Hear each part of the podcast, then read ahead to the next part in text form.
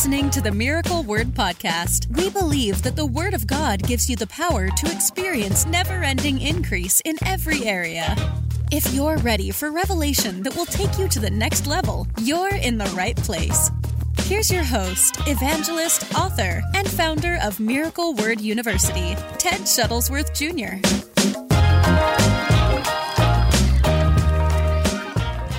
People need this, what I'm about to share with you today. And I might be ranting, but it's a biblical rant. Double fisting again today. It's a good morning, a great coffee, a great diet soda. It's a perfect combination for a productive day. Uh, get something to drink, settle in, get a Bible, get a pad, get a pen, and um, let's jump into this. I'm going to give you plenty of scriptures today. This is not my opinion. Thank you, Ben Jerome. Um, You'll have to do it again because of the misspell, but thank you for the seed. Um, plenty of scripture. This is not just me, my emotions, my thoughts. This is not just me giving you what's in my mind. I'm not just irritated uh, or anything like that. This is Bible. I'm teaching you Bible today. Denise and Glenn, love you both. Uh, so I'll give you plenty of scriptures. This is not me taking one little scripture out of context and trying to make a doctrine out of it. I'm going to give you plenty of scripture today for what I'm talking about, but it's time to block some people. It's time to block some people. He said, Is that even is that even God's heart, brother?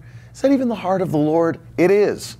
And it's so much the heart of the Lord that He, the Holy Spirit, when I say He, I mean the Holy Spirit, inspired these biblical writers to write what I'm going to tell you today. And there are people that, for some reason, do not want to adhere to what the Bible says uh, in this context. As Ben Fraley's calling it in the comments, a block party. It's time to have a block party. Um, there are biblical times where we are to literally disassociate ourselves with people altogether. I know that's like the opposite of what you're taught in biblical Christianity today, because people, I guess, just ignore these multiple scriptures that I'm going to share with you today. But there comes a time, scripturally, where you're to completely disassociate yourself from people, block them. And I don't mean just on social media, I mean block them from your life. For, and you'll see it. This is the instruction of God to his people, the instruction of God. This is not somebody's opinion. So I want to start today, and there'll be plenty. I got at least six or seven places I'm going to take you in the Bible. And we're talking New Testament. This is not some Old Testament thing that didn't get carried over into grace. We're talking about under grace. Say, well, brother, I don't think you understand we're under grace now, not works. No, I'm talking under grace. This is New Testament talk. And that freaks people out. It's like, are you serious? This is how we're supposed to be, like even in the new covenant? Even in the new covenant. This is under grace. So share this with somebody. It's time to block some people. Um, let's start in the book of Titus. We'll go to Titus, which is just before Philemon. And if that doesn't help you, you can go to the contents page. But Titus, then Philemon, then the book of Hebrews, if that helps you more. Titus chapter 3 ninjas in the house. Love you, man. Titus chapter 3. Now, this is, uh, if you're not familiar with Titus, a very short letter written from Paul to Titus. And um, he's dealing with several different things. It's a pastoral letter. He's not writing to a church, he's writing to a pastor, so it's a different type of letter, but giving him instruction about what he should do as a pastor. You know, there's several pastoral letters that Paul wrote, and then there's letters to the churches. Um, this is one of the pastoral ones. And um, I'm going to take you to the end of the letter as Paul's wrapping it up right before his final instructions and greetings, chapter 3, and we're going to look at verses 10 and verse 11. And I want to start with this. This is the Holy Spirit inspiring Paul the Apostle to tell his pastor Timothy or excuse me, Titus, how he should respond in this situation. Check it with me. Titus 3 10 and 11. As for a person who stirs up division after warning him once and then twice, have nothing more to do with him. Ooh. Verse 11, knowing that such a person is warped and sinful, and he is self condemned. There it is right there. So, so let's break this down. This is Paul the Apostle writing by inspiration of the Holy Spirit, giving instruction to a pastor, Titus, about how he should handle people who stir up division. Now, if you've been following me this week, uh, I dealt with in one of the broadcasts this week people who bring division among the brothers and sisters in Christ. How dangerous it is, how wicked it is to bring division. We talked about relationships to ditch this week. If you missed that broadcast, go back and watch it. But one of those types of relationships was people who always bring division. There's not unity. We need unity. And so here it's so serious that Paul tells Titus when you find a person who's constantly stirring up division, now there's grace, there's, there's obviously grace because you're warning them once and you warn them twice. They've had chances. It's not like you're immediately cutting them off. They've had chances.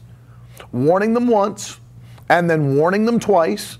The Bible says after that, then have nothing more to do with him. Who? The person stirring up division constantly. Why? Knowing that such a person is warped and sinful and he is self condemned self condemned. So I want you to get this in your spirit. This is how bad the spirit of division is. This is what the Holy Spirit is prescribing for people within the church. We're not talking sinners here. We're not talking sinners. This is a pastoral letter. This is Paul telling Titus when you're dealing with people among the body that are constantly stirring up divisions, mark those people. Mark those people and and know that this is a problem. Warn them once, that's grace. Warn them twice, you're giving them space to repent. But if they won't, that's an excommunication, my friend. That's a block. We're cutting you out because we care more for what's going on in the body of Christ. That's a cancer. Get this. That's a cancer. You don't feed a cancer, you cut it out. You cut it out. That's exactly what this is. You say, well, really? You, you really believe like that? I absolutely believe like that. I absolutely believe like that. And I'll show you why in another passage we're going to go to in a minute. But, but notice this if they stir up division, give them chances. Give them chances. That's what boundaries are. Warn them. You know, because if people don't know, maybe they're, you know, maybe they've never been told. Maybe they're allowed to do that wherever they go. It's not allowed here. You warn them once, you warn them. Now, listen, we've already talked about this. I'm telling you one more time don't do that. Don't bring division. Don't do all that nonsense that splits the body up. And if they continue acting like that, Paul's very clear have nothing more. See, what do you mean by nothing more? Literally, nothing more. Well, you know, I still see him outside of church and we go get lunch. No, have nothing more to do with them. That sounds cultish, brother. It's not cultish. That's New Testament Christianity in the church. New, it's just that people don't have the cojones to do that anymore. People are so worried about what other people think. I don't care. The Bible's clear. I, and we don't have the time as believers with how short time is. How short time is. And Jesus is coming. There's work to be done to allow division to come into the body of Christ. We don't have the time for that. Glenn said, I've had to do that with good friends. It's sad because people won't get their life right. People won't get their lives together and they continue doing what the Bible says don't do. I can't walk with you if we're not agreed, and I can't have anything to do with division. Now, this always comes up if we talk about something like this, and um, Shelly asks the question on YouTube what if it's a parent? And we always have to deal with that subject because the Bible also says that we're to honor our mother and father and we are. However, uh, I, I truly believe that there is a balance between honoring your mother and father and obeying the scripture in this way that we're talking about here about having nothing more to do with them. Obviously, you can't never again speak to your mother and father and still honor them. But I'll tell you one thing one of the things that's caused division is that moms and dads uh, who refuse to live for God and do things that the Bible says shouldn't be done. They're getting drunk, they're sexually immoral. They're do, I mean, whatever the Bible lists that is displeasing to God.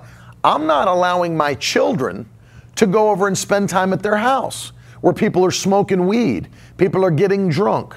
There's always, you know, you got a single mother or whatever, and there's boyfriends in nonstop through the house, different men all the time. I'm not sending my children over to that house. Now, if you want to still see your children or your grandchildren, you can come see your grandchildren. But there comes a time where there needs to be, there needs to be a conversation there needs to be a conversation that what, what's going on with your life? You know, of course, we're believing for your mother and father to be saved. No question. We don't stop praying for them. We don't stop asking God to bring them in. We want household salvation. No question. But there comes a time where there needs to be a real conversation. What's going on? If you want to have a relationship with us and your grandchildren, and you want to continue to have this, you realize we're serving the Lord. I can't send my kids over to your house where you're getting drunk. You got you got men in or you got women in all through the week. You you over there smoking weed, whatever it is. I don't care what it is. Now, if they're just not serving the Lord, that's a different story. And keep in mind, this is talking about people that are within the body of Christ, which we'll deal with more in a moment.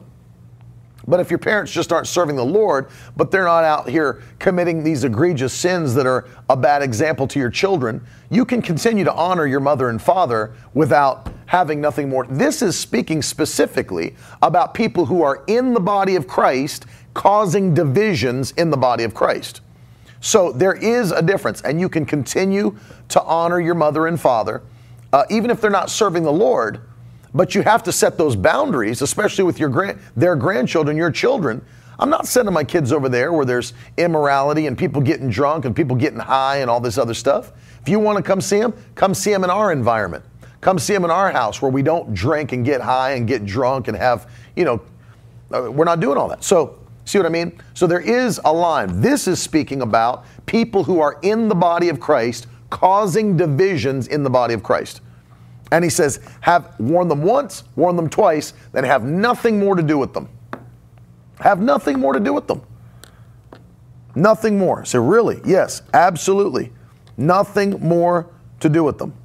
Let's jump over real quickly to 1 Corinthians chapter 5. This is an interesting passage. Britt was uh, just referencing this moment ago in the comments section. But 1 Corinthians chapter 5 Paul has to make an apostolic decision from another place. He's not in Corinth, he's obviously writing them a letter. Um, but apparently, there's an issue, and I'm going to make some comments here that I wish people would acknowledge this. But 1 Corinthians 5, we'll start at the beginning because there's a dude in the church who is having sex with his stepmother. There's a guy in the Corinthian church having sex with his stepmother, proclaims to be a believer. Apparently, the family proclaimed to be believers. But apparently, they're having this issue with sexual immorality even among the family. And Paul says, What's up, Donnie Petty? Good to see you, buddy.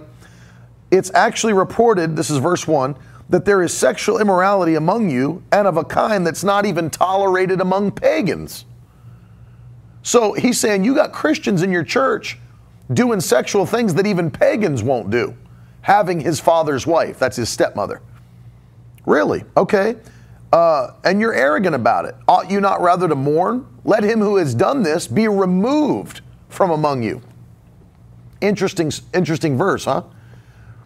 That's verse 2. Let him who has done this be removed from among you. Can I just stop right there and say, isn't it interesting with all these people teaching uh, that Christians need to have demons cast out of them. And you know, there's all these different demons they're listing. For example, the demon of lust. I cast the demon of lust out of you. Let me tell you something.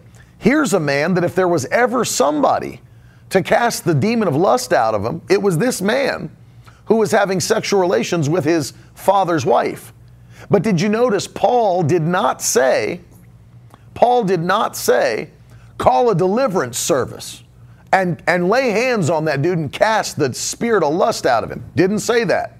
He said, stop doing it. Self control. You are empowered as a believer to have self control. That's what Paul's prescription was. You should have already dealt with this and just told him, stop doing what you're doing. That's the whole point of Titus chapter 3, right? Warn them once, warn them twice. Just stop doing it. That's correction. And you're empowered. You are empowered to obey that instruction and to stop. There's no demon to cast out. Well, he's got, operating under a spirit of lust, got a demon of lust. No, your flesh wants to lust. That's what the Bible teaches in Galatians 5. The, the Bible declares lust is actually a fruit of the flesh. Lust is a fruit of the flesh. And if you're a Christian, the Bible says you're empowered by the Holy Spirit to take control, like Paul said in 1 Corinthians 9:27. I make my body do what it should. I put it under on a daily basis, which means as a Christian, you have power over your flesh and you have the ability to stop it, which is what the warning once and twice is all about. Just don't do it anymore. Take control of yourself and operate in the fruit of the Spirit. But because he wouldn't, look at this let him who has done this be removed from among you. Verse 3 For though absent in body, I'm present in the Spirit, and as if present, I've already pronounced judgment on the one who did such a thing.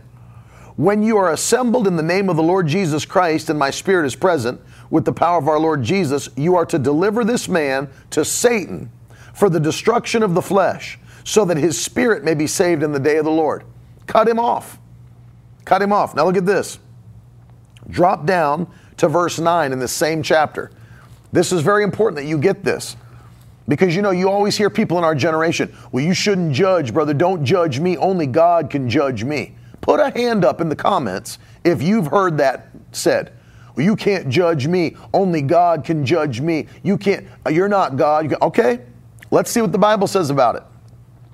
Verse 9 I wrote to you in my letter not to associate with sexually immoral people, not at all meaning the sexually immoral of the world or the greedy and swindlers or idolaters, since then you'd have to go out of the world.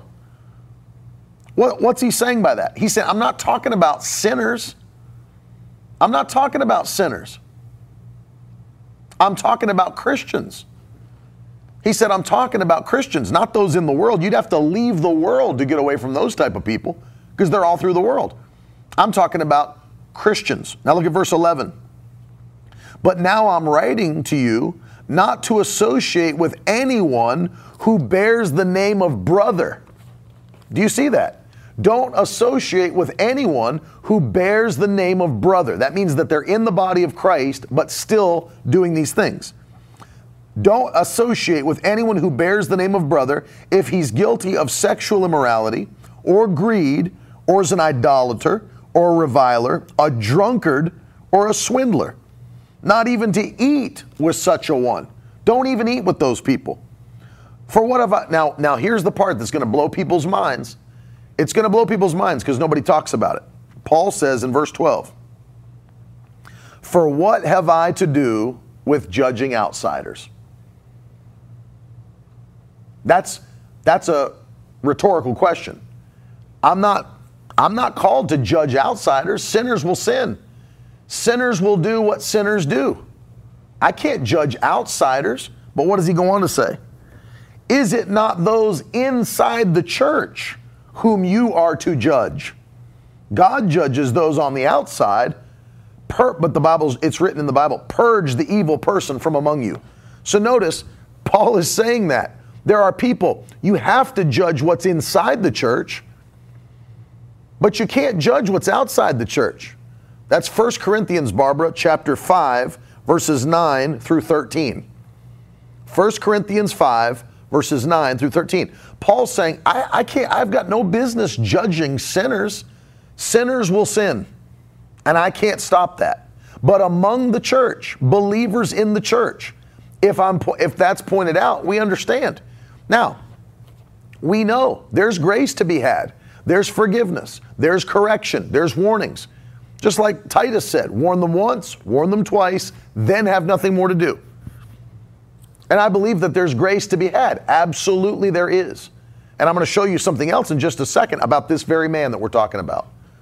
But the Bible says, not only have nothing more to do with them, notice what it says do not associate with anyone who calls themselves a Christian then does these things. Don't even eat with such a one. Well, you know, we still hang out from time to time, but no, no. Why do we say that? Because bad company corrupts good character. Bad company corrupts good character. You know why? As I said a moment ago, it's a cancer that gets and infects the whole body. Jump up to verse 6. Your boasting is not good. Do you not know that a little leaven leavens the whole lump? Verse 7 Cleanse out the old leaven that you may be a new lump, as you are really unleavened. For Christ, our Passover lamb, has been sacrificed. So let me explain this to you in a little bit of cultural context. Leaven, which, if you understand, is one of the elements that when you bake bread, makes bread rise, right? When you cook and bake bread, part of what leaven does is it makes the bread rise and expand. In the Old Testament and in the New Testament, leaven was looked at as a type of sin. That's what he's saying. Leaven is a type of sin. So they use that, that um, ingredient or that element as a type of sin. That's why uh, the Jews would eat unleavened bread.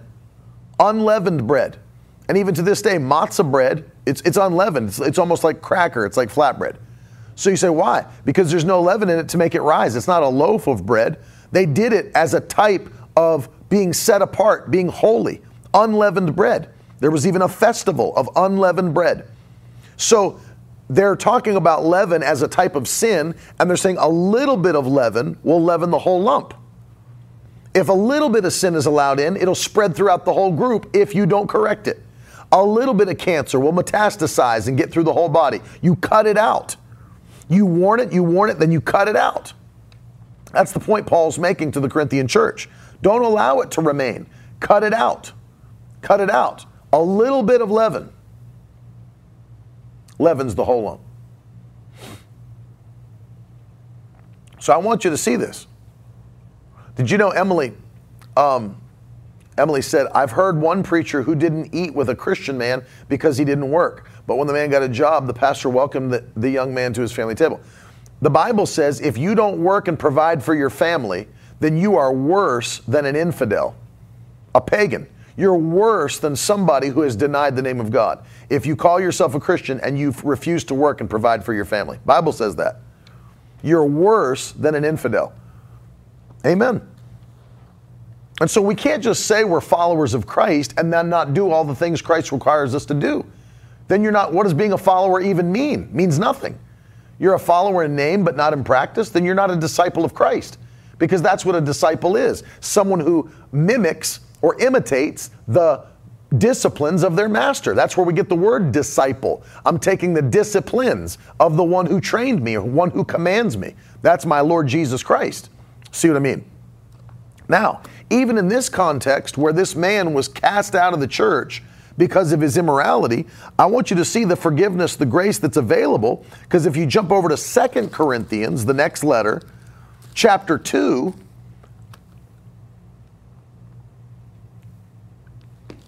Can you Google that real quick for Karen while I go to 2 Corinthians 2? I mean, Google's available. Any Bible application, uh, yeah, it, it, one who does not provide for his family, one who does not work. And Karen, by the way, any Google or any Bible website, you can you can search those things. They'll pull right up for you. Um, welcome to the 22nd century. Um, we're not there yet. Second Corinthians chapter two. No, no, she's going to put it in for you, Karen. We're going to save your fingers. Now, Paul's referring here back to the man that they cast out in 1 Corinthians 5 in 2 Corinthians 2. Look at this. I'll read to you um, verses 4 through 10. For I wrote to you out of much affliction and anguish of heart and with many tears, not to cause you pain, but to let you know the abundant love that I have for you. Now, if anyone has caused pain, he's caused it not to me, but in some measure, not to put it too severely, to all of you. For such a one, this punishment by the majority is enough. That's what Paul's saying. This punishment by the majority is enough. So, verse 7 you should rather turn to forgive and comfort him, or he may be overwhelmed by excessive sorrow. So I beg you to reaffirm your love for him. This is why I wrote, that I may test you and know whether you are obedient in everything. And anyone whom you forgive, I also forgive. Indeed, what I've um, forgiven, if, eh, for, if I have forgiven anything, has been for your sake in the presence of Christ. So, Paul says in his very next letter, it's been enough time now. You've excommunicated him for enough time. He's learned his lesson. Now forgive him. Now bring him back into the fellowship. We don't want him to be disheartened. We don't want him to, to literally stop following Christ. So there is church discipline here, but it's there. It's there. And so I want you to see this. If apparently the man was willing to change, you see that? Apparently, because he's not going to tell him now, yeah, come on back in. You've been out for enough. I mean, you keep on doing what you were doing before, but you know, now you've seen this. No. If they're willing to change, that's the whole point. Apparently the man had been willing to change and he said, "All right, he's he's been gone long enough. Bring him back in." And he understood because he's very plain in 1 Corinthians 5, don't even eat with such people. Don't even eat with such people.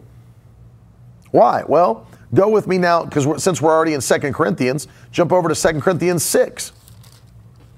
Paul gives a, a much deeper explanation as to why this is in 2 Corinthians chapter 6.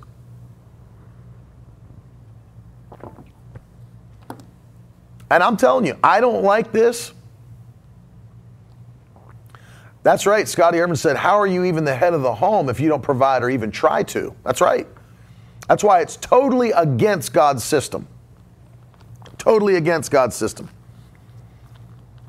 Because if you're a type of Christ as the husband, then you're not imitate. Christ already has provided and continues to provide for the body of Christ. Provides every good thing. Provided us with redemption, provided us with the Holy Ghost, provided us with the gifts of the Spirit, provided us with everything.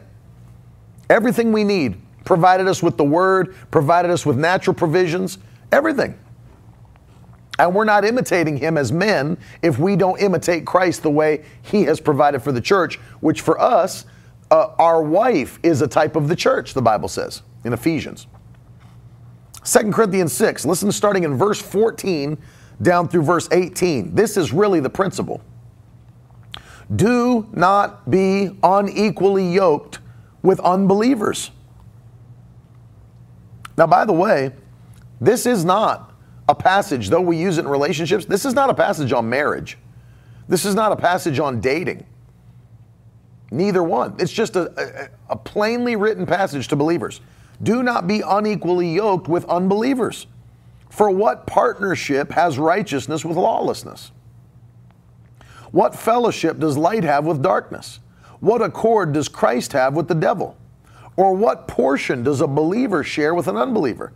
What agreement does the temple of God have with idols?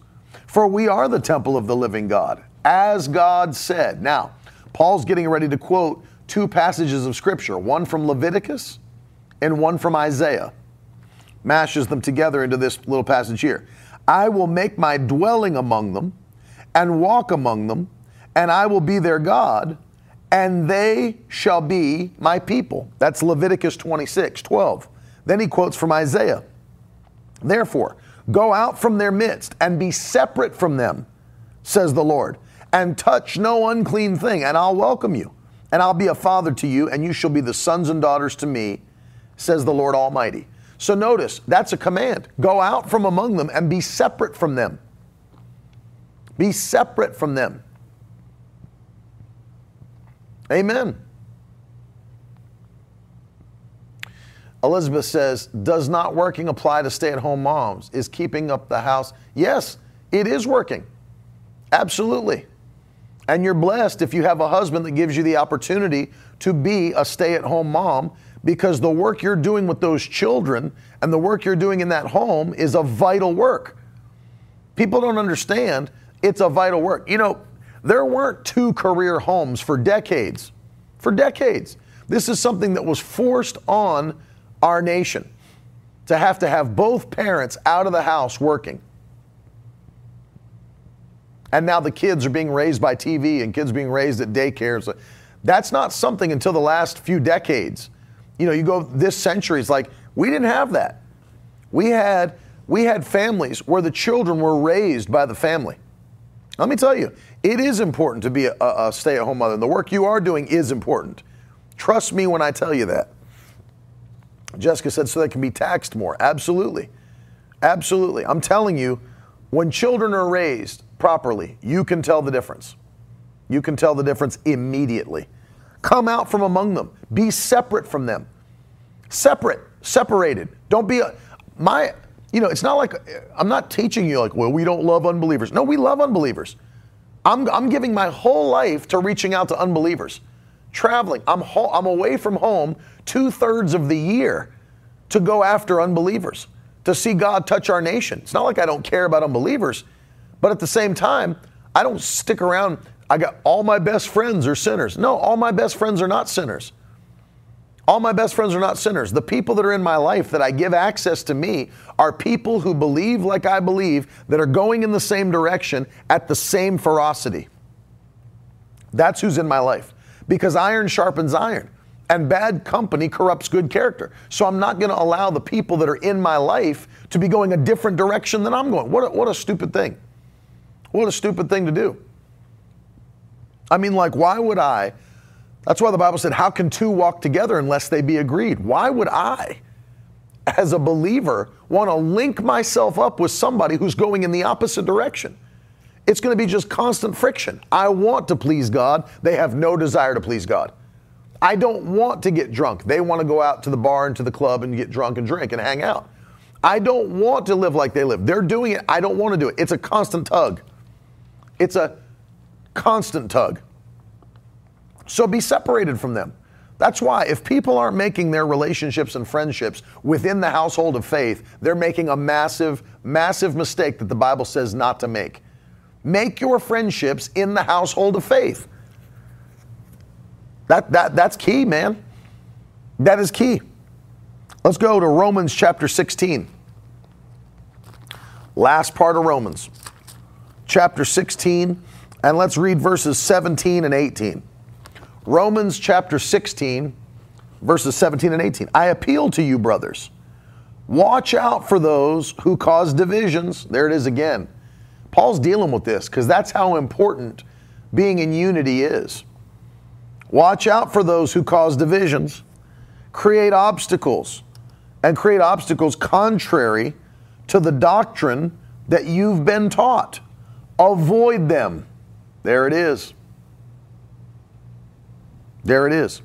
Um, Jenny said, so if people make friends or whatever with those people, would that be considered sin? It's not necessarily a sin, but it can lead to sin. That's what happens. I'm not saying it's a sin if you have if, if you befriend someone that's not a Christian, but I'm gonna tell you it's a stupid thing to do. There are things that aren't sin that but are stupid, and that is stupid. Because the Bible gives us plenty of principles as to why it's stupid. And I just quoted some from Scripture. How can two walk together unless they be agreed? You're not agreed with that person. You're not agreed with them. It doesn't mean you can't be cordial with people. It doesn't mean you can't have people that are your acquaintances. I have people that are acquaintances that aren't saved, but I, you know, I'm not spending all my time with them and calling them every night and hanging out with them. It's, it's not happening. It's, I agree with Jessica. Distancing yourself from people does not have to be a big production you can literally just kind of back up. You can literally just kind of go, you know, go silently. Not that you have to fully ghost, but I'm telling you, I would. Because if people have shown me that what they think I've given my whole life for and to is absolute nonsense in their eyes, and they have no desire to do the same, we don't have anything in common. Christianity, listen to me, Victory Tribe, Christianity is not our hobby, it's our life. It's the most important thing in our life. It's not a hobby.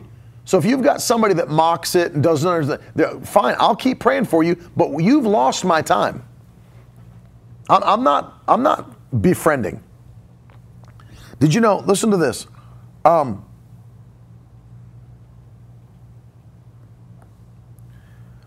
I was I wanted to put this out there because if you've never seen it in this way, it's pretty interesting. In the King James Version, which I don't often appeal to, but I, I remember how this hit my mind. Romans chapter 16 and verse 17. Now I beseech you, brethren,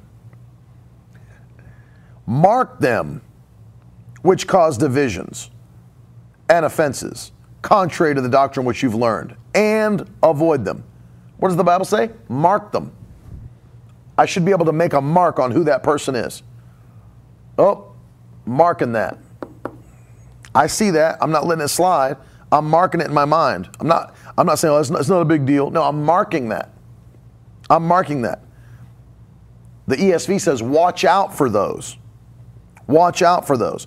What does the New Living Translation say? Probably the same thing. Yep, watch out for people who cause division. So watch out for them. Mark them. Mark them. That, that person has no desire to have unity. They're always trying to cause fights, division, issues, talking about people. Verse 18 For such persons do not serve our Lord Christ, but their own appetites. And by smooth talk and flattery, flattery, they deceive the hearts of the naive.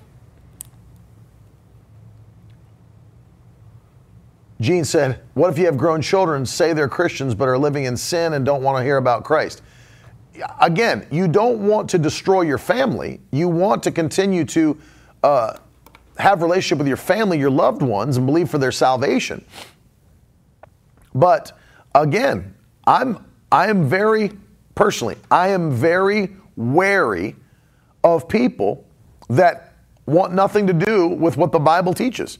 I don't care what people say they are. I care what people what they do.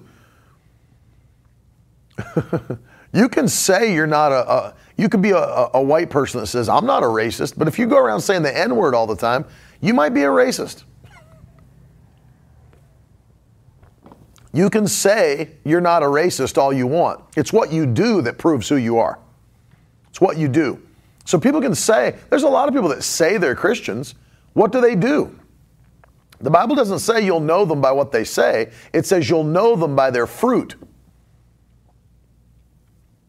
You'll know them by their fruit. So Paul's clear here. Watch out for those that cause divisions. That's the second time we've uh, heard that today. Watch out for those that cause divisions. Brother Kevin Dalton says you should not think you can save them. Be aware. It's right. It's not you that saves people, it's the Holy Spirit that draws people's hearts to repentance. That's right, Tom Falco. If I say I'm an astronaut, does that make me one? No. As, as the uh, evangelist Billy Sunday used to say, sitting in a gar- it, going to church no more makes you a Christian than sitting in a garage makes you a car. You'll know them by their fruit. If they've got the fruit of Christianity, they're Christians. Amen. Now look, let me take you to one more. 2 Timothy chapter 3. This is big. Then we're going to give you some practical applications here. They're going to help you a lot. 2 Timothy chapter 3. This is Bible prophecy, man. This is Bible prophecy about the last days. The last days. I'll start with verse 1. 2 Timothy chapter 3, verse 1. Put it in the comments. I'm going to read down through verse 5. Understand this, Paul writes, that in the last days there will come times of difficulty.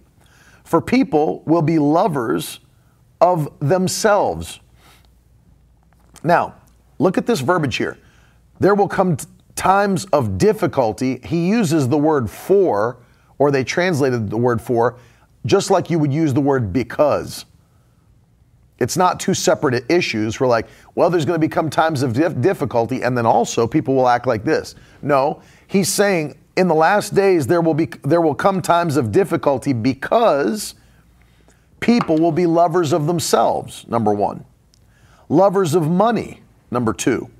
Proud, arrogant, abusive, disobedient to their parents, ungrateful, unholy, heartless, unappeasable, slanderous, without self control, brutal, not loving good, treacherous, reckless, swollen with conceit, lovers of pleasure rather than lovers of God, having the appearance of godliness, but denying its power.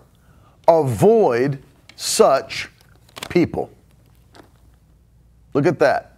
Lists all those things and then says, avoid such people. What if the people that are doing these things say they're Christians? Avoid such people. We're living in the last days because uh, how much have we seen an increase or a rise of all of these traits in society?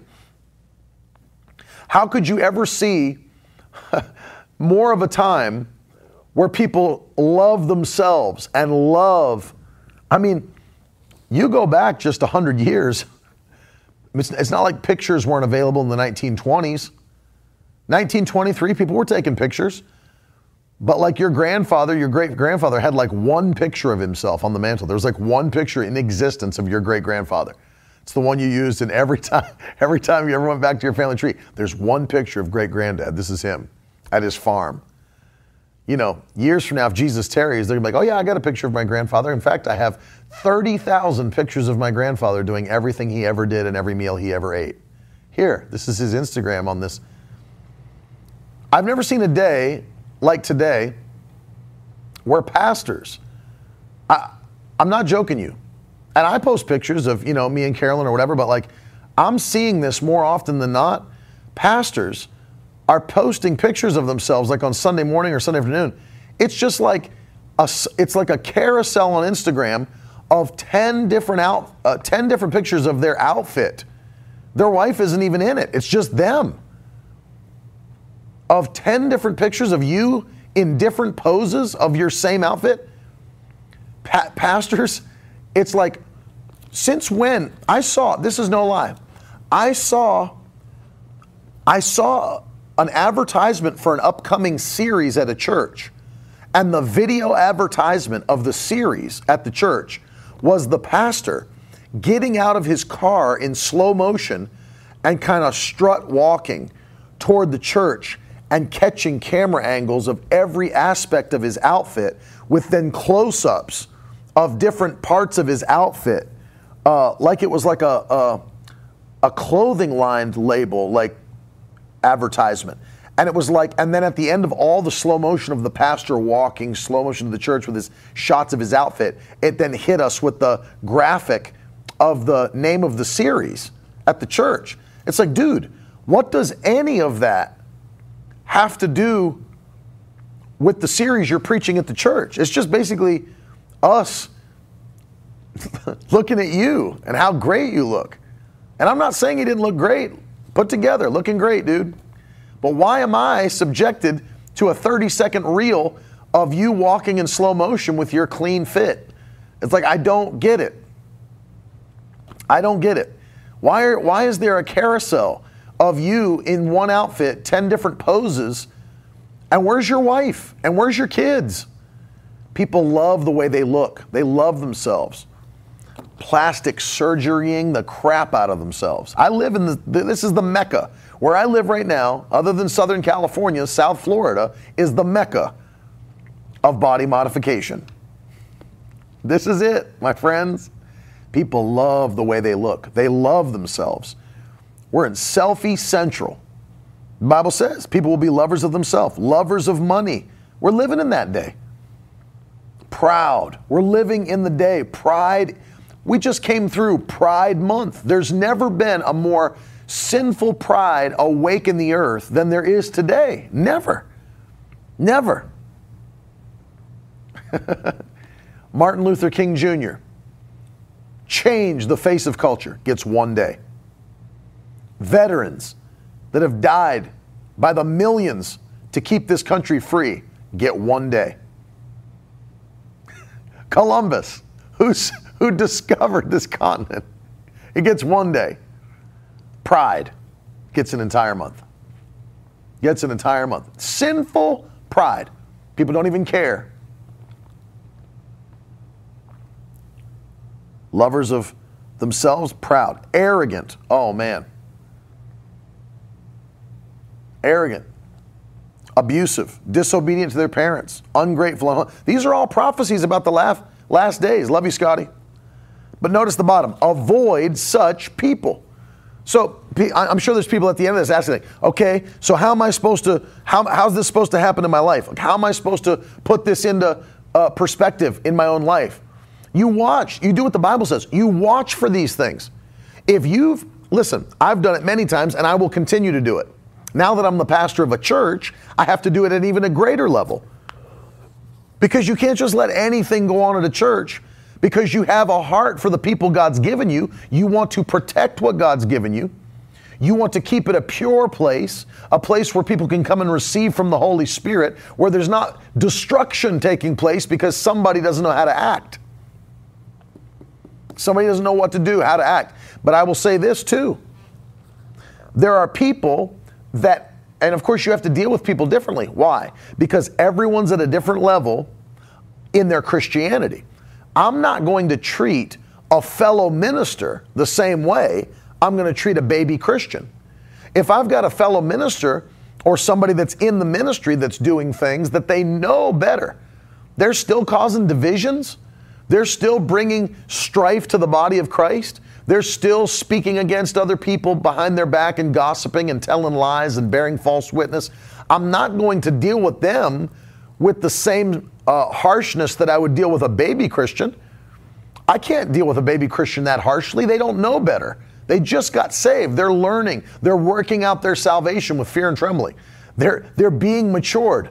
You know, amen. So I, I, there's a much more gentle approach for somebody who has just now come into the faith than there is a mature Christian who says they're in full time ministry. Higher standard over here. So you deal with it differently. Deal with it very differently. See, what do I do? Well, you're not ever called to correct your pastor. So, well, I don't agree with my pastor. Okay, well, then why are you in that church? I don't agree with my, how my pastor preaches. All right, find a church where you can agree with the pastor then. And maybe it could be that you have so much pride, you refuse to turn the lamp upon yourself of God's word and see that there's something wrong that you need to change. I feel like I'm being targeted. Maybe the Holy Spirit's just convicting you of something that needs to change in your life. It's not church hurt, it's called church correction. Holy Spirit's convicting you. I feel like pastors point me out. No, maybe it's just that the Holy Spirit is correcting you. I can't get with what my pastor preaches. Then why are you in that church? Why are you in that church then? I've had people actually tell me this. Well, I don't know. I know. I know. The church we're in is not right. They don't want the Holy Spirit. They don't love the Holy Spirit. They're not open to the Holy Spirit. They don't believe in soul winning all that. But you know, I think the Lord's got me here to bring a change. Newsflash: He does not. You are not there to bring a change. You know why I know? God doesn't work by insubordination. God doesn't have an authority in the church and have people come from underneath the authority to, to move them out of the way or change them. That's not how it works. It's not how it works. And if you're in a place like that and the Lord's been dealing with you to leave, then leave. And don't be worried about leaving. Most people are just so comfortable in the position they're in that they'll never make changes, though they know they should. But then how do you make how do you apply this when you're a Christian in the body? If I'm encountering other believers that are bringing division and try, especially trying to get me involved, there's going to be a warning right off the bat. Hey, I'm just letting you know right now, I don't roll like that. I don't talk about people like you do behind their back. I don't do all that. So I would appreciate it. I don't want to hear this kind of stuff anymore personally. I've gotten up and left places before. I've removed myself from environments. I was in a service one time. Now, I'm not going to get up and correct everybody. I was not the speaker. But I had a pastor tell me, Oh, you're going to really like this message tonight. This guy that, that's getting ready to preach, oh man, he's a faith guy. He got up and just started mocking certain um, doctrines that we believe as full gospel preachers, started mocking it, making fun of it, then started preaching stuff that was not, that was false doctrine. And, uh, well, I'm not going to get up and say, hey, hand me that microphone. I'm going to bring some correction in this service. No, it's not my service. So what am I do? I'm not sitting there and receiving it either. Because I'm not going to sit there and put my stamp of approval. People say, oh, there's Brother Ted on the front row of that service. He must tr- agree with that preacher and all that he's preaching. I don't. So you know what I did? I got up and left. Really? In the middle of service? Yeah. I didn't make a big deal about it. I didn't storm out.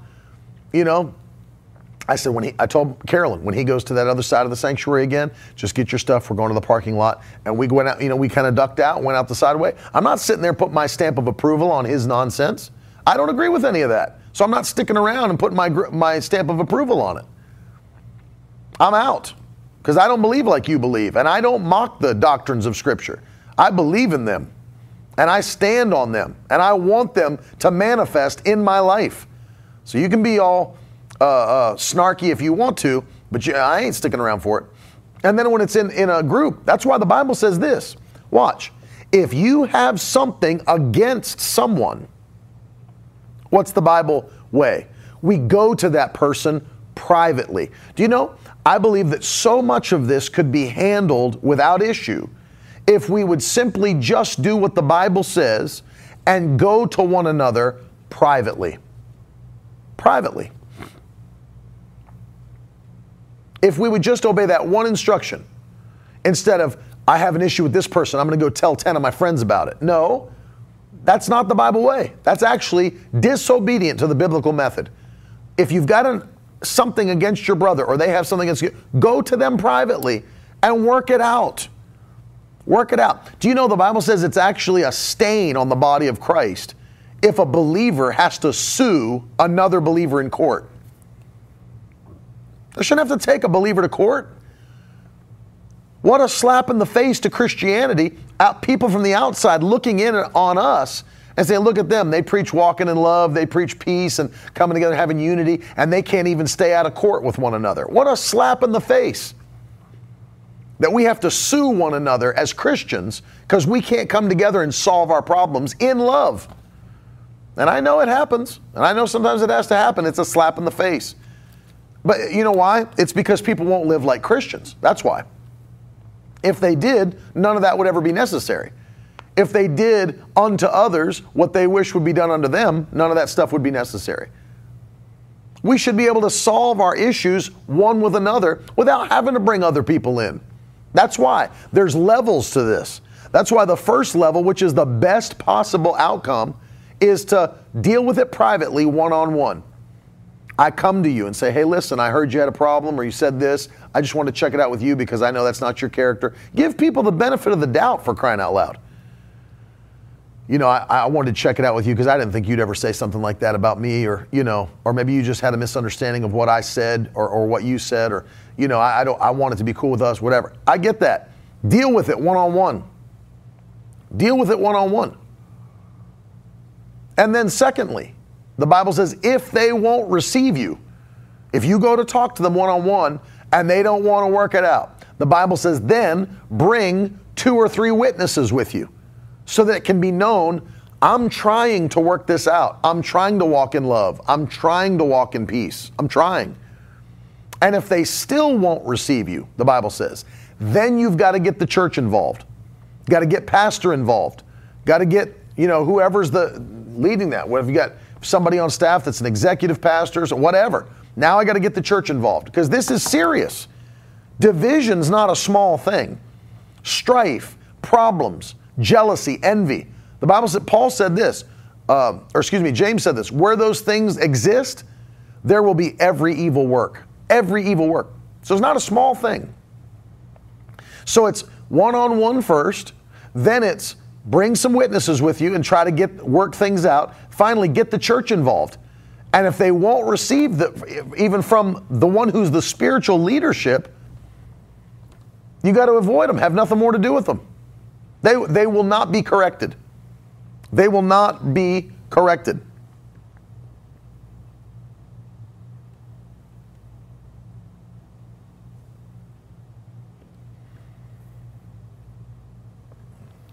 Go to Matthew 18. I want to show you this because I'm just trying to give you practical application. What do I do when there's people acting like this? Let it be known. Deal with them personally. If we would just do this, I promise you, Matthew 18, 15. If your brother sins against you, go and tell him his fault between you and him alone. Alone. If he listens to you, guess what? You've gained your brother back. If he listens, if you work it out, you've gained your brother back. But if he does not listen, take one or two others along with you, that every charge may be established by the evidence of two or three witnesses. So, okay, that's level two. If he's so immature that he will not work things out with me and him, me and her, whatever, I'll bring my witnesses with me and say, listen, I'm trying to work this out. If they still won't listen, tell it to the church. And if he refuses to listen even to the church, let him be to you as a Gentile and a tax collector. Okay, hold on a sec. Let's break that down because there's a cultural reference you don't understand. You may not understand. A tax collector? What does that even mean? Well, we know what a Gentile is. This was written before the resurrection, which means the Jews were God's only people. So if he says treat them like a Gentile, that means someone who's outside the faith, someone who's outside the religion. Gentiles and Jews did not do the same things, they did not serve the same God. So treat them like someone who's outside the faith. But a tax collector? What does that mean? Well, this is going to show you the harshness of this. If you study, and I told you to, uh, if you would do it, it's a great tool to add to your uh, library. The IVP Bible Background Commentary by Craig Keener for the New Testament. IVP Bible Background Commentary.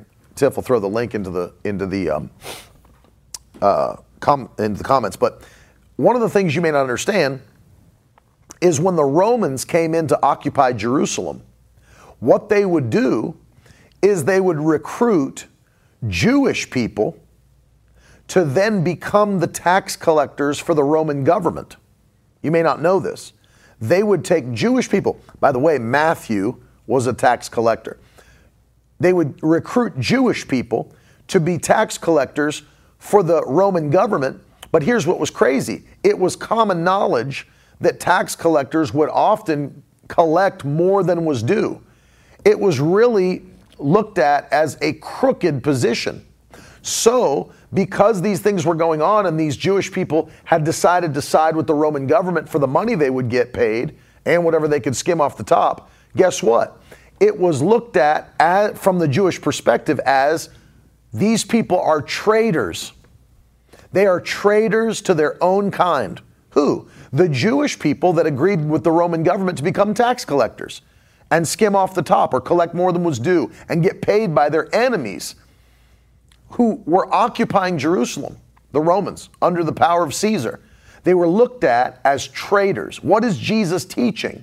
If you have a person among you that, number one, will not work things out with you personally, Number two, they'll not work things out with you even when there's witnesses. Number three, they'll not work things out with you even when it's brought to the church. Then guess what? Treat them like a, an outsider, but also treat them like a traitor. Because truly that's what they've become to the body. Why? Why do you say that? Because if you refuse to remove yourself from division, if you refuse to get out of that place where you're not walking in love, you are a traitor against the laws of God and the ways of Christ. You are betraying. You're not only betraying your brothers and sisters, you're betraying Christ who purchased you. Woo! This is what people don't get. If you don't get that, you are betraying not only your brothers and sisters in Christ, you are betraying Christ who purchased you because he's the one who has commanded us to stay free from divisions. Stay free from divisions. This is how big of a deal this is. I just gave you three passages that show you how massive of a deal. Titus, that we started with. If there's someone causing divisions among you, after warning them once and twice, have nothing more to do with them. Romans chapter 16, verses 17 and 18. If there's anyone causing divisions among you, mark them and avoid them at all costs. Matthew chapter 18. If they will not listen to you personally, to you with witnesses, to the church, then mark them as what? A Gentile and a traitor. And a traitor. Say, man, that sounds pretty harsh, Brother Ted. It is harsh, but it's not like those people haven't had chances. It's that they refuse to change their ways. And if you if you refuse to change your ways, you're out of line and are to be removed because you are obviously not you have no desire to align yourself with God's word and his will and his purposes. No desire whatsoever. And so as a result, you're cut off. You're cut off. Now, that's only as long as you remain in that mindset.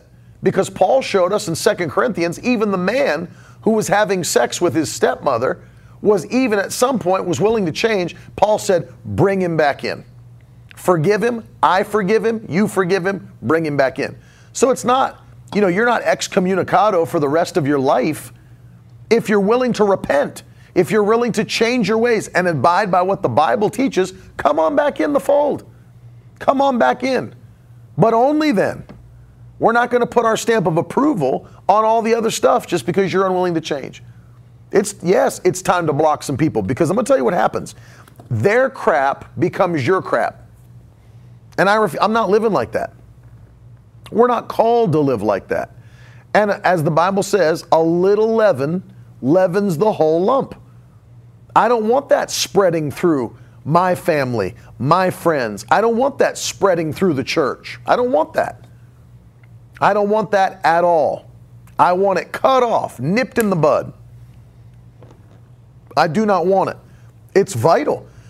It's not some small thing.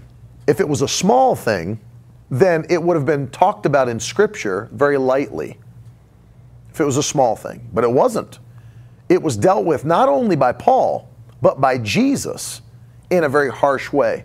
That if they're not willing to change, even if after being warned, then they are to be cut off. That was the first century version of being blocked. This person and any, and any accounts they may create in the future have been blocked. Absolutely. Say, really, would you really walk like That's why I don't believe in this hyper grace message that things you do don't matter. They matter. They mattered to Paul, they mattered to Jesus, they mattered to the early church. You can't just live however you want and think you're going to have all the same benefits as those that are in the body of Christ doing what the Bible says to do. You can't. And so I know this, this is kind of ranting today, but I, it needs to be said, it needs to be heard. Amen. Do you know there are people that are in the body of Christ that are bringing divisions because they don't care for other ministers or other Christians that are doing it a way that's different than them? So you know what they do? They speak against them publicly. They speak against them to other people. Foolish, that's a foolish mistake. Foolish mistake. Paul had to bring correction because what were, what were they saying to the Corinthian church?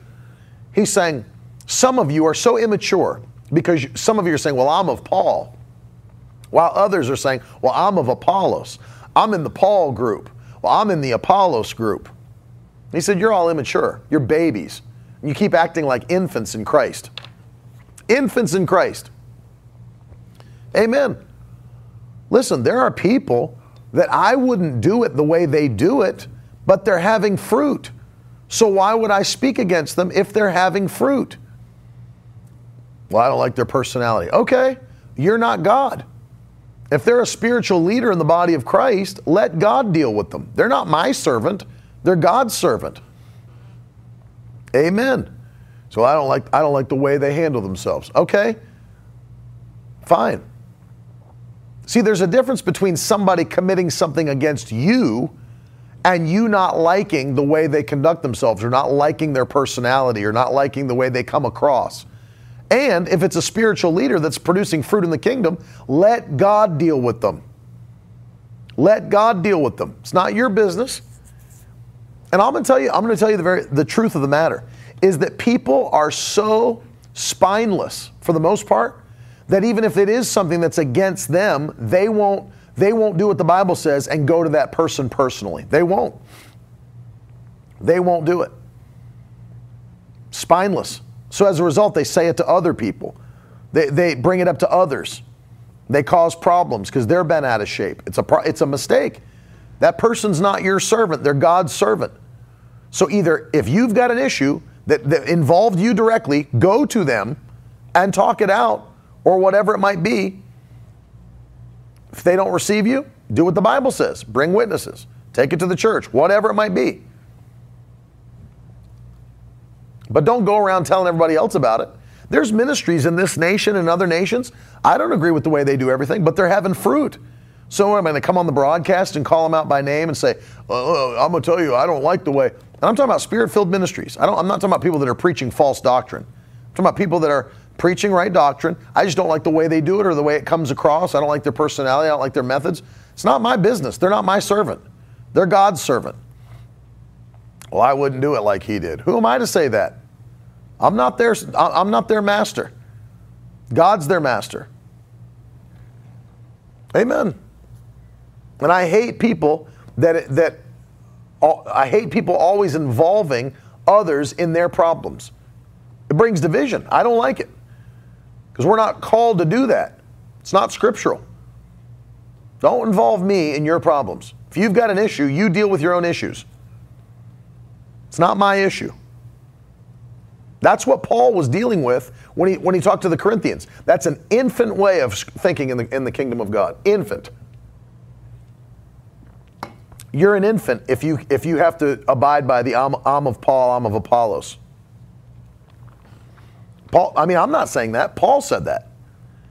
He said, I have to treat you like babies in Christ. If you don't know that reference, it's 1 Corinthians chapter 3. I'm not making this up. The Bible says, but I, brothers, this is the first verse of the third chapter. I, brothers, could not address you as spiritual people, but as people of the flesh, as infants in Christ. I fed you with milk, not with solid food. You're not ready for it. And even now you're not ready, for you're still among the flesh. For while there's jealousy and strife among you, you're not of the flesh, behaving in a human way. And one says, I follow Paul. Another, I follow Apollos. Are you not being merely human? What then is Apollos? What is Paul? Servants through whom you believed as the Lord assigned to each. I planted, Apollos watered, God gave the growth. So neither he who plants or he who waters is anything, but only God who gives the growth. He who plants and he who waters are one, and each will receive his wages according to his labor.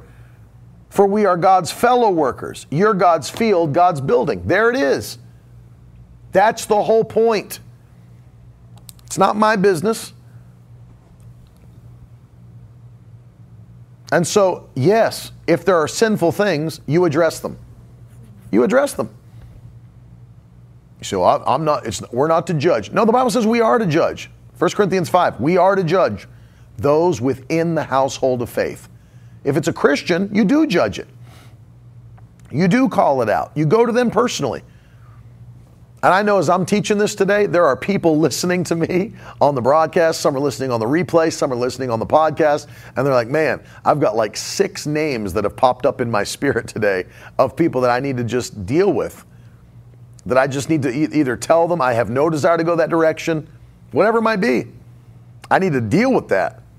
Yeah, don't let it linger. Just because, and there's tons of people that don't like confrontation. I'm not one of those people. I have zero problem confronting. And anybody that knows me knows that. I have zero problem confronting, but it's still no, it's not comfortable to anybody to have to confront. But some people won't take these steps because they don't want confrontation. They want to just pretend like issues aren't there. That doesn't help. It doesn't help to just pretend like issues don't exist. They're there and they're causing problems whether you want them to or not. So deal with them. Deal with the problems. Deal with the problems. And you'll be so happy you did because it keeps you in a place of unity. Amen. Now, I'll say this on top of that that there are people in the body of Christ, I'll give you a very specific example, that don't like something. I've had this before. For example, uh, who was my pastor for eight years? Bishop Rick Thomas. I, I was somewhere with somebody one time and they were uh, talking to me at lunch. They don't like the way that he did something or he, he the way he conducted his ministry. Not, not a simple thing. The way that he even received an offering, the way he teaches on finances. I don't like that. I don't, I don't think you should take that much time or I don't think you should say things like that. Okay, I don't care what you think.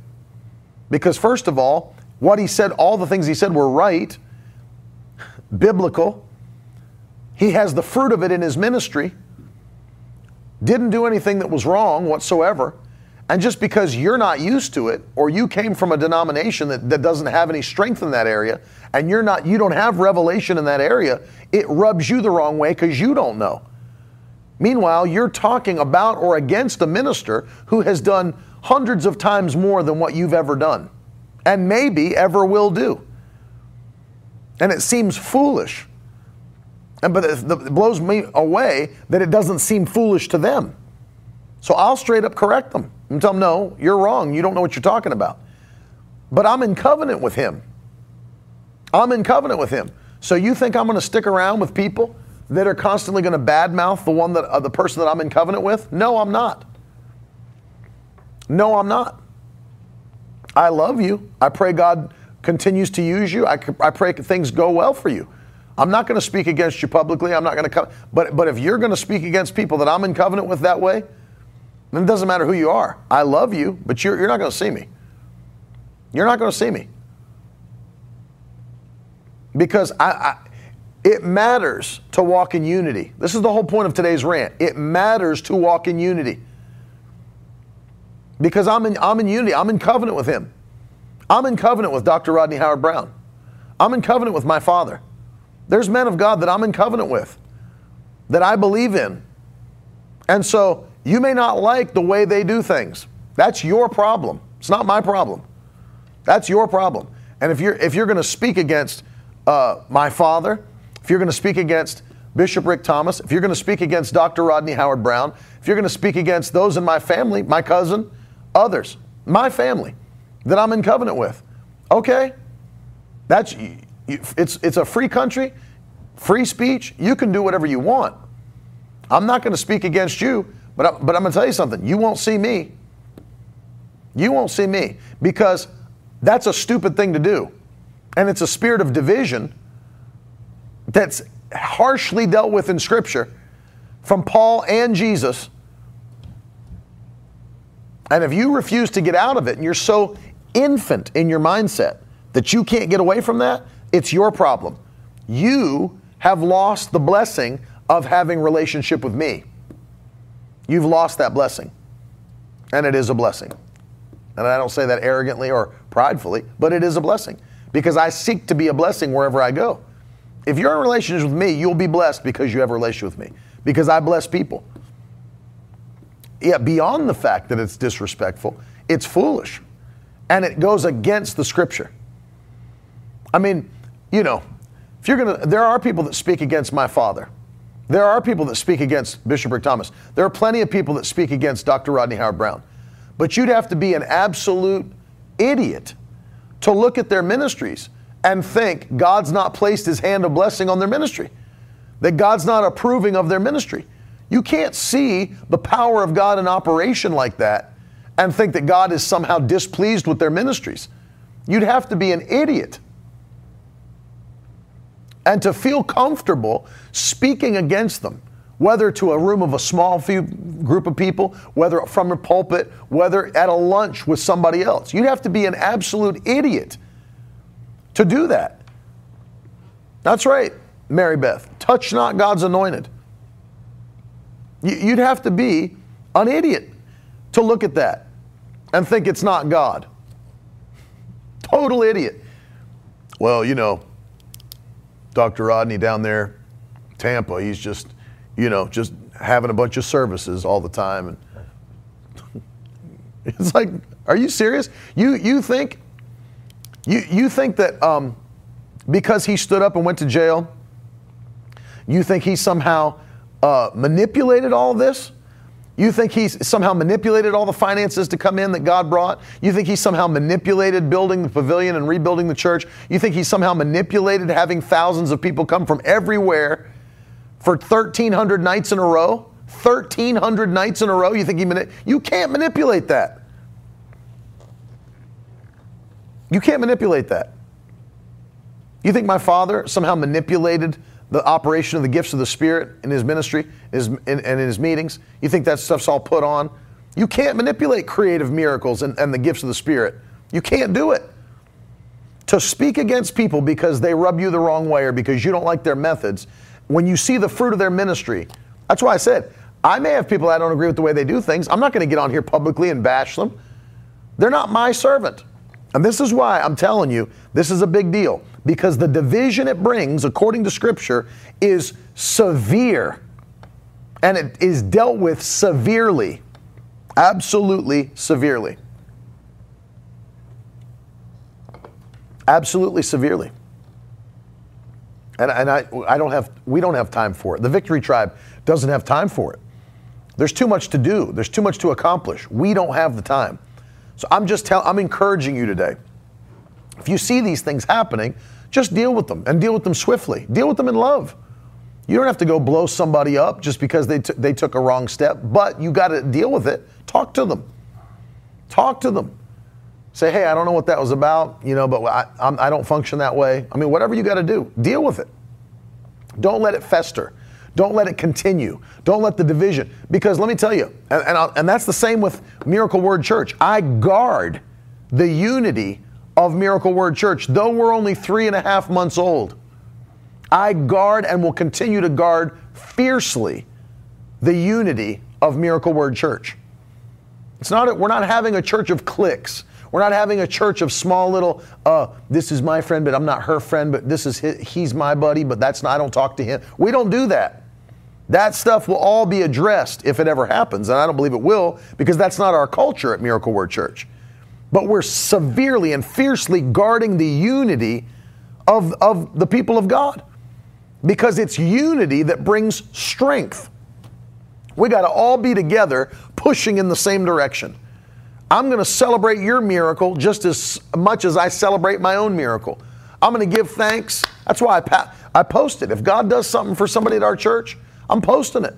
We need to all rejoice when God does something for one as much as if He did it for us. That's unity.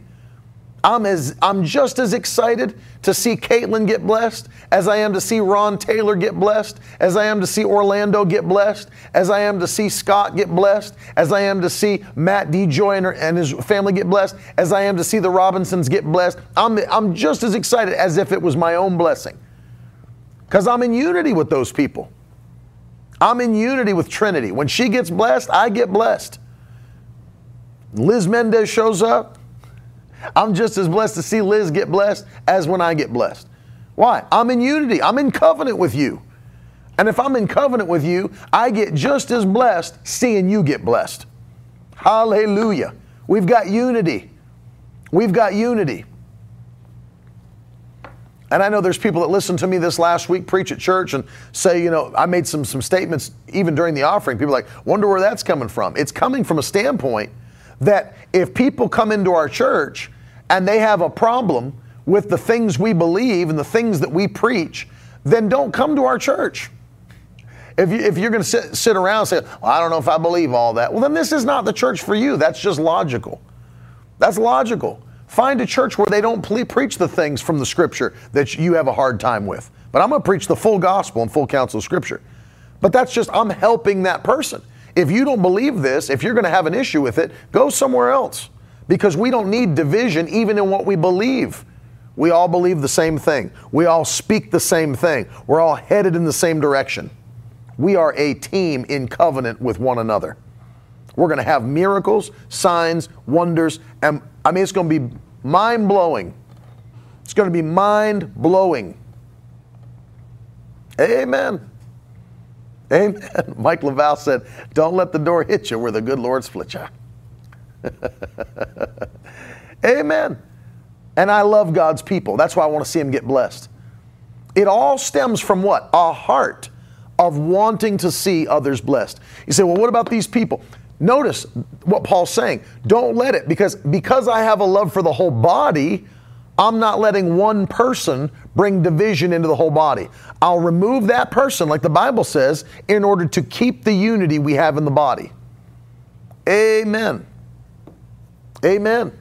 I'll keep that out of the house so that we've got unity among the people so we can push forward and see God do what only He can do in our lives, in our families, in our businesses, in our ministries. And we are going to have blessing. We are going to be blessed. Hallelujah. Father, I pray for every person that's watching or listening me, to me today.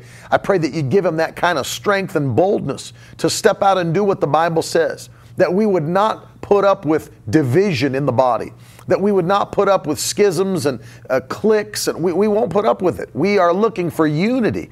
Give us that boldness, give us that love, give us that fire in our belly to go after what pleases you in our lives, in our churches and ministries in Jesus' name. And I pray for it, Lord. Let us never be the one that walks around with uh, offense, that we're always offended. Lord, burn that out of us by your Holy Spirit. I refuse to be offended. I refuse to be offended in Jesus' name. I walk in love. I walk in joy in the Holy Ghost. I receive my correction from the Holy Ghost. In the name of Jesus Christ, we thank you, Lord. We give you praise and glory in Jesus' name.